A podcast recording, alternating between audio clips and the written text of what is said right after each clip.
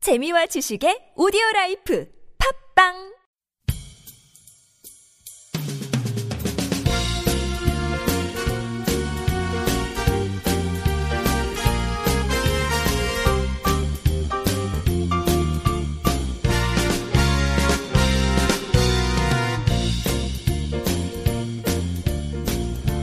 안녕하세요. 이동훈 기자입니다. 안녕하세요, 문경환 기자입니다. 안녕하세요. 진행자 윤탱입니다.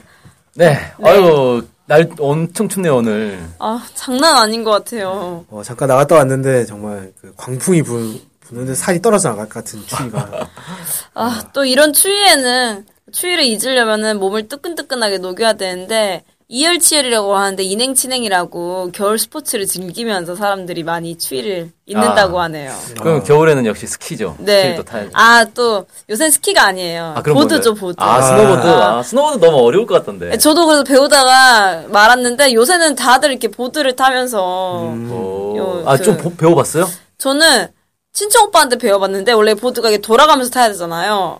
아, 모르죠. 이게 그냥 회전하면서 타야 되는데 아, 못해가지고 앞으로만 계속 이렇게 내려오느라고 이렇게 아. 허벅지 앞, 앞쪽에 좀 알이 어, 생기고 막 그랬습니다. 스키와 보드와는 관계없는 삶을 살아가지고 잘 모르겠군요.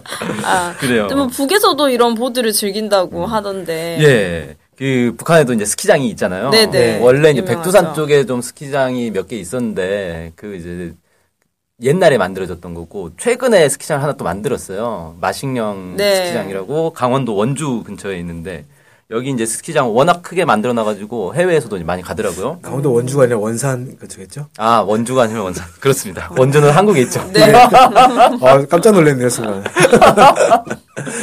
네. 그래서 오늘은 이 마식령 스키장 관련한 여행 상품 하나를 소개시켜 소개해 드리려고 하는데 네. 어, 이미 끝난 여행이에요. 근데 아, 날짜 그랬나요? 아. 날짜 지나갔습니다. 그 스노보드 여행이에요. 이게 음. 특이한 게 스노보드를 타고 여행을 하는 거예요. 아니 스노드, 스노보드를 타러 가는 거죠 스키장에. 음. 그리고 이 여행 상품이 어디서 나온 여행 상품이냐면 우리 투어스에서 나온 건데 이 스노보드의 선수들 있잖아요. 스노보드도 왜 네. 대회 같은 게 있잖아요. 네, 네. 거기 유명한 선수들과 함께하는 여행 상품을 오, 개발했더라고요. 그러면 상당히 인기가 높겠네요. 예, 그런데 이게 아무튼 어떻게 됐냐면은 1월 9일부터 16일까지 7박 8일로 이 북한의 마식령 스키장 여행을 하는 거예요. 네. 뭐 다른 데도 돌아다니고 스키장에 한 3일 정도 이렇게 가서 3일 내내 스키를 타는 건데 아니 네. 스노보드를 타는 거겠죠? 뭐 스키를 타든 스노보드를 타든. 근데 거기에 스노보드 유명 선수 3명이 함께 가 가지고 이렇게 시범도 보이고 직접 배우는 기회도 갖고 뭐 이런 상품이었어요. 특히 이제 이 그 선수가 누구냐면 테르의 하콘센이라고 들어보셨나요? 저는 사실 스키파라 잘 모르겠어요. 동계 스포츠에는 큰 관심이 없어가지고 잘 모르겠습니다. 네, 저도 이번에 이제 처음 들어봤는데 어, 찾아보니까 스노보드계의 살아있는 전설이다. 오. 어, 이렇게 평가를 하더라고요. 대단한 선수겠네요. 예. 세계 최고 권위의 국제 대회가 TTR 세계 스노보드 투어라는 게 있는데 이걸 출범시킨 인물이고 음. 뭐 720도 회전 기술이 있대요. 그 그- 뭐죠? 720점. 720도를 돈다는 건데 뭐, 그러니까 뭐 어떻게- 공중에서, 한 번- 공중에서 이제 세 바- 300 그렇죠. 세- 두 바퀴를 도는 거죠. 두 바퀴를 네, 도는 거네요. 두 바퀴를 도는 거네요. 이거 그걸 이제 하콘 플립이라는 기술 이름이 있대요. 그 자기 이름을 따서 만든 거겠죠. 음. 그 정도로 이제 유명한 사람이고 또 미국의 유명 선수 댄 리달이라는 사람이 있고 마이클 레이블슨 뭐 이런 사람들인데 이 세 명이 같이 가기로 했었는데 안타깝게도 1월 9일부터 이제 출발 시- 그 여행이 시작돼야 되는데 북한에서 수소폭탄 실험을 하고 그 여파로 이 사람들이 자기들이 어 고- 가기 곤란하다 이래가지고 안 갔어요. 그래서 여행 상품은 이미 이제 예약이 다 돼버려 된 상태라서 네. 여행을 그냥 하긴 했다고 하더라고요. 음, 근데 안타깝게도 이 이제 유명 선수들이 같이 갈 계획이었는데 못 가게 돼서 좀 안타깝게 됐죠. 아쉽네요. 예. 그리고 이 여행 상품 자체는 특소 아니 그 아주 소수 정예 여행 상품이에요. 네. 15인 음. 오. 15명만 모아 가지고 가는 거죠. 어, 왜 그러냐면 이게 헬리콥터를 타고 평양에서 마식령 스키장까지 가는 거거든요. 와, 헬리콥터 거의- 네, 꽤 멀지 않습니까, 그러면? 로열 여행 아니 로열 그렇죠. 로열. 대단한 귀족 꽤 여행이라고 멀- 네. 할 수 있겠죠. 네. 그래서 헬리콥터 좌석이 있다 보니까 15명으로 인원 제한을 딱 했더라고요. 음. 그래서 이제 여행 일정을 한번 쭉 살펴보면 네. 음, 1월 9일 날 이제 베이징에서 출발을 해서 평양으로 비행기를 타고 가요. 네. 그래서 오후에 평양에 도착을 하면 만수대 기념공원, 천리마 동상 개선문 구경하고 고르텔로 이제 저녁 식사를 하러 가는 거고요. 여기서 이제 대동강 맥주를 마실 수 있다는데 가게에서 직접 만든다 그래요. 오, 수제네요, 네, 요새. 수제 맥주. 우리도 핫하잖아요, 수제 맥주. 아, 그렇죠. 그 다음에 이제 둘째 날 이게 관광 상품들 보면 북한 관광 상품들 보면 평양은 거의 다 똑같아요. 둘째 날 보면 이제 금수산 태양궁전, 만경대 생가 방문, 평양 지하철 체험, 김일성 광장, 외국인 서점, 주체탑, 조국 해방 전쟁 승리 기념관 뭐 계속 거의 비슷비슷한 걸 계속 이제 다닙니다. 네. 한 시간씩만 가더라도 이게 뭐 하루가 훌쩍 지나가겠는데요. 아 그렇죠. 예. 그다음에 그 주체탑이 평양 중심부에 있는데 이게 엄청 높아요. 100m가 넘는 높인데 네. 여기를 이제 엘리베이터를 타고 올라가서 아. 과- 그 관광을 할 수- 관람을 할 수가 있어요. 마치 이제 여기 63빌딩, 한 10년 그렇죠. 전 63빌딩 같은 아, 느낌이네요. 그렇죠. 예. 이게 근데 이제 엘리베이터를 타는데 돈이 돈을 내야 탈 수 있답니다. 음. 5 유로라고 합니다. 어. 그러니까 우리나라 돈으로 한 6,600원 정도 어, 이 정도 돈을 내야 이제 관람을 할 수 있는 거죠. 음. 그다음에 이제 셋째 날에 드디어 이제 마식령 스키장을 갑니다. 네. 그래서 헬리콥터를 타고 1시간 정도 걸린다 그래요. 평양에서 마식령 스키장까지. 오. 한 시간 정도 이제 헬기를 타고 가서 거기서 이제 마식령 호텔로 먼저 들어가는데 마식령 호텔을 우리 투어스에서는 북한 최고 호텔이다 이렇게 소개를 해놨더라고요. 가봤어요. 음. 실제로 그런가요? 음. 가봐, 가봤어요 알죠. 뭐 사진을 본 걸로 보니까 그 최신식 시설인 것 같고 뭐 음. 이렇게 하던데 고급스럽긴 하죠. 이게 뭐 최고 호텔인지는 잘 모르겠습니다. 그다음에 이제 오후에는 스키를 이제 타고 넷째 날 이 스노보드 선수들이 원래 공연을 해야 되는데 네. 못했죠. 아. 그리고 다섯째 날도 어 여섯까지니까 그러니까 셋째 넷 아, 셋째 넷째 다섯째 날 계속 스키를 타는 거예요. 음. 그러니까 한번 스키 타러 간 거니까 간 김에 뽕을 뽑아야죠. 아, 진짜 힘들겠다. 계속 타야 됩니다. 그 다음에 이제 다시 평양으로 돌아와서 이 여섯째 날 일곱째 날부터 다시 이제 여행을 하는데 개성에 가서 뭐 판문점, 고려 역사 박물관, 태조 왕건 현릉 뭐 이런 데 구경하고 그 다음에 평양에 돌아와서 메아리 사격장에서 사격을 하는데 이 마- 메아리 사격장이 좀 특이한 게 꽁 사냥을 해가지고 그 꽁을 먹을 수가 있어요. 오. 그러니까 사격장 보통 뭐 표지 그 표식 같은 걸 쏘고 이런 네. 건데 그게 아니라 진짜 사냥까지 쇠를. 예, 네. 사냥까지 할 수 있다는 건가요? 살아있는 꽁을 그냥 뭐. 어. 근데 저는 그래서 야 이거 되게 신기하다라고 했는데 그 영상을 보니까 약간 좀 재미는 없더라고요. 뭐냐면은 그 닭장 같은 우리가 있어요. 그 안에 꽁이 있는 거예요. 꽁이 그냥 가만히 앉아서 돌아다녀요. 그냥 아, 너무 잔인해요. 그거를 쏴서 맞추는 거더라고요. 아. 어 근데 그게 저는 어참 특이한 사냥 그 무슨 사격장이네라고 생각했는데 중국에도 그런 것들이 있더라고요. 어. 중국에도 뭐 동물들 이렇게 먹을 수 있는 동물들 풀어놓고 맞추면 그걸 준다. 자- 잡으면 준다. 뭐 이런 사격장들이 중국에도 있다고 저는 하더라고요. 개인적으로 죽을 때 이게 침을 나서 고통 없이 죽었으면 좋겠어요. 예, 뭐 아무튼 음, 좀 특이한 경험이 될 수 있을 것 같아요. 좀 네. 불쌍하죠 꽁이. 어, 하지만 뭐 꽁은 어차피 사람에게 먹히기 위해서 태어났으니까.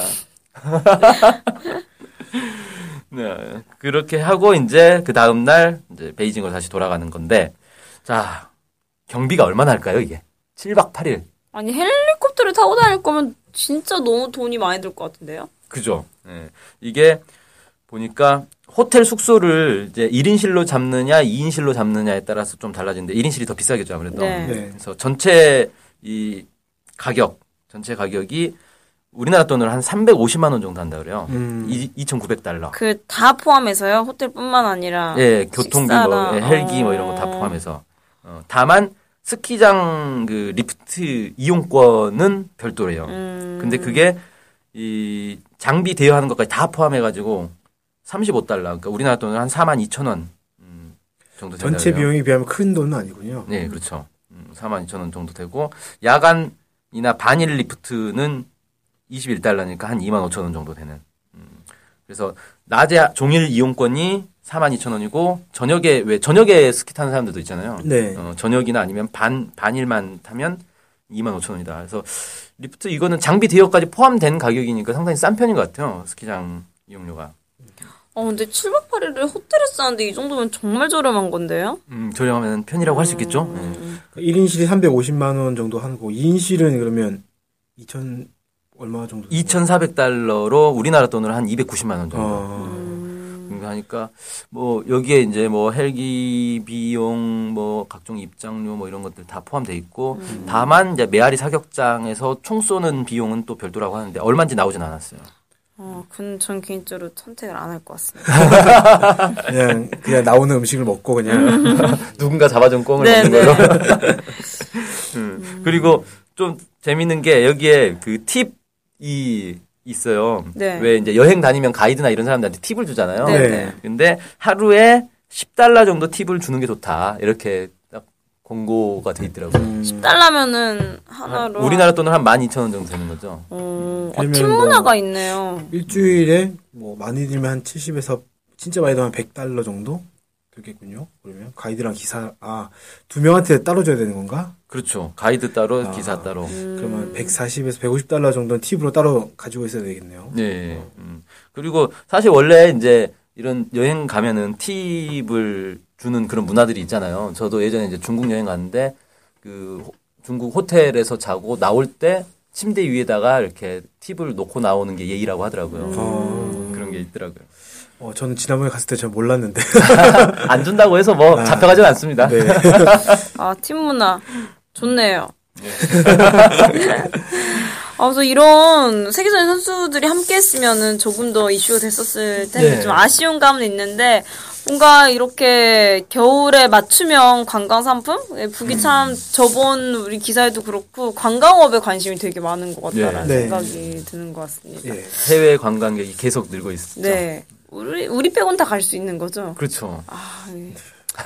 분단의 안타까운- 아픔을 또 한 번 음. 네, 느끼며. 씁쓸한 또 네.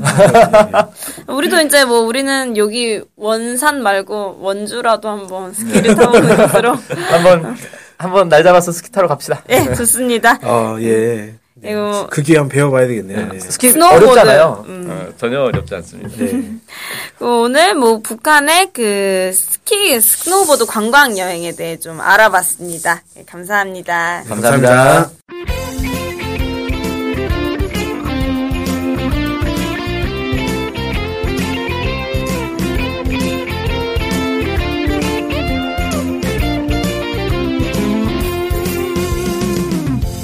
저희 NK투데이 홈페이지랑 우리 방송 스케치북이랑 외국에서도 많이 보고 듣고 하더라고요. 놀랐어요.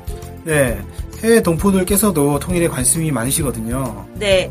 그래서 혹시나 네, 해외 동포분들이 우리 NK투데이를 후원하고 싶을 것 같은데 네, 뭐 혼자만의 생각인가요? 네, 방법이 없을까요? 그래서 준비했습니다. 요즘은 페이팔로 손쉽게 외국에 돈을 보낼 수 있습니다. 아, 페이팔 그런 게 있습니까? 어떻게 하면 되는 거죠? 네, NK투데이 홈페이지에 오시면 배너가 있습니다. 아니면 페이팔 홈페이지에서 저희 이메일 주소 nktoday21 골뱅이 gmail.com으로 보내시면 됩니다. 와, 이렇게 간단하고 좋은 방법이 있군요. 아무튼 해외 동포 여러분들의 많은 후원 부탁드립니다.